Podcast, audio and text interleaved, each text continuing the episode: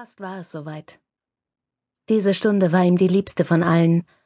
Dunkel genug, um Konturen verschwimmen zu lassen, aber noch gerade so hell, dass niemand auf dem Campingplatz schon zusammensuchte, was ihm gehörte.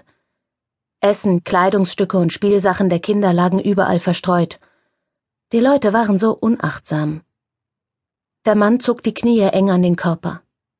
Bald würde die Sonne hinter den steilen Hängen im Westen verschwinden. Hier unten im Tal brach die Dämmerung nicht sanft und friedlich herein. Wie eine dunkle Welle schwappte sie über den Canyon, kappte das Licht wie eine plötzlich zuschlagende Tür. Dann sammelten sich die Leute am Lagerfeuer oder verschwanden in Zelten und Wohnmobilen, flohen vor der Nacht, als wäre sie gefährlich. Und er konnte das tun, weswegen er gekommen war. Der Mann setzte sich in eine Kuhle zwischen zwei zusammengewachsenen Pappeln unter den golden schimmernden Blättern würde man ihn sicher nicht entdecken, schon gar nicht hier, im Schatten des Steilhangs. Er lauschte dem Lärm, der vom Campingplatz herüberschallte und das Gurgeln des Flusses übertönte.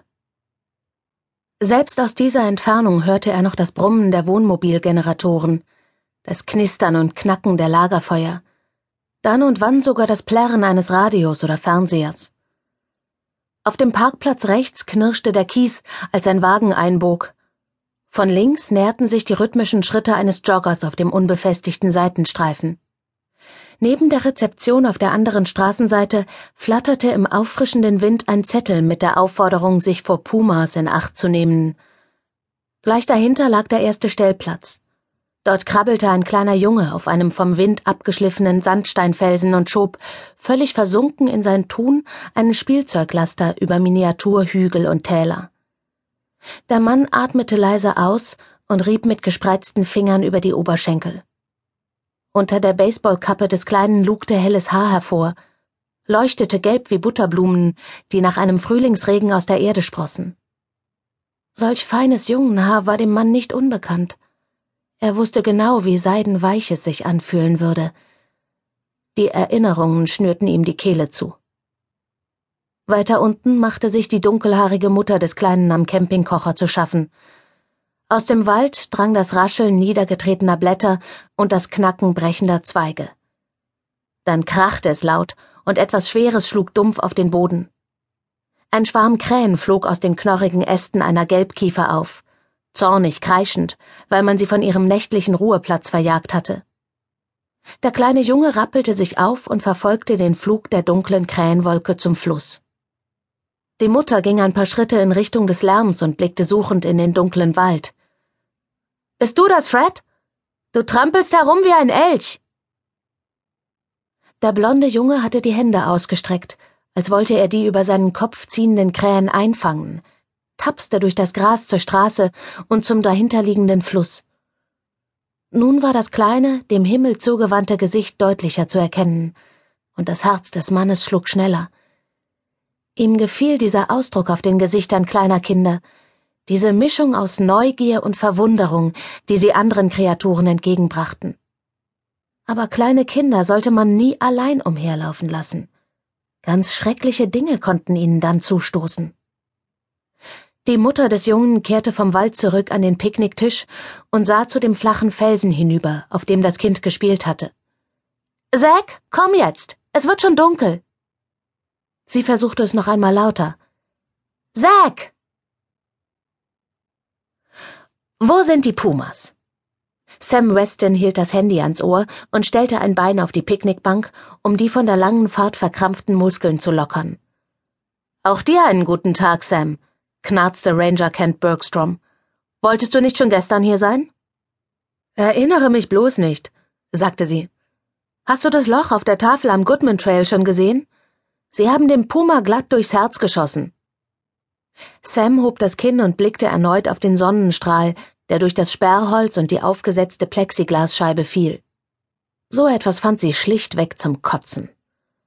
Ich weiß, Sie haben den Typen vor zwei Tagen erwischt. Bei einem Bier erzähle ich dir alles. Ein eisgekühlter Schluck von was auch immer wäre himmlisch. Sam unterdrückte ein Stöhnen. Liebend gerne, aber der SWF zahlt nur vier Tage für die Story, und wie du mir schon taktvoll unter die Nase gerieben hast, bin ich spät dran. Weißt du, wo ich Lito und die Jungen finde? Schau im Sunset Canyon nach. Erst heute Morgen habe ich knapp 50 Meter von deinem Standort entfernt ein paar große Pfotenabdrücke entdeckt.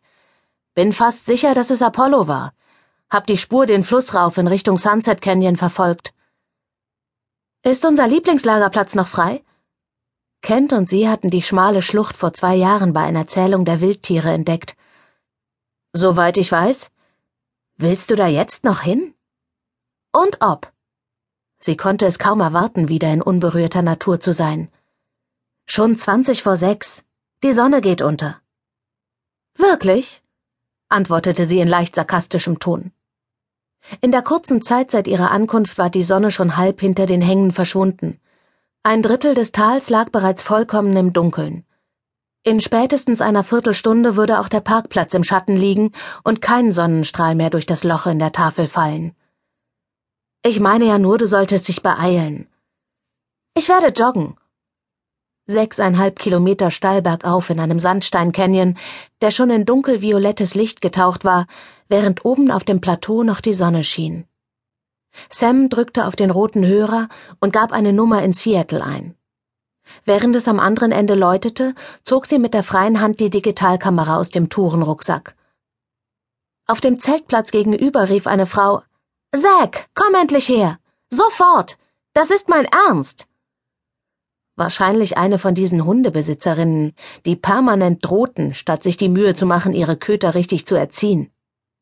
Mit den Rufen der Frau und dem unablässigen Läuten des Telefons im Ohr machte Sam ein Foto vom Loch in der Tafel und steckte dann die Kamera in ihre Outdoor-Weste.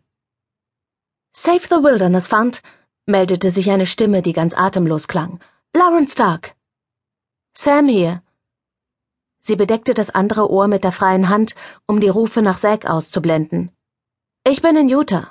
Hab gerade den Park erreicht. Na endlich. Tut mir leid, aber ich kann nichts dafür, wenn so ein Rowdy in Idaho mein Auto rammt. Hat Ewigkeiten gedauert, bis die Stoßstange frei war, und der Kofferraum. Sam ließ die Hand durch die Luft sausen und schnitt sich selbst das Wort ab. Egal, du hast ja recht, ich bin spät dran. Die Gründe spielen keine Rolle. Seid ihr soweit? Sie zog die Reißverschlüsse des Rucksacks zu. Die neue Seite steht, die üblichen Informationen über den SWF und ein erster Puma-Artikel. Aber, oh mein Gott, wir sind echt spät dran. Allein der Gedanke lässt mich schon hyperventilieren. Adam will etwas, das die Leute vom Hocker reißt. Du weißt schon, einen richtigen Knüller.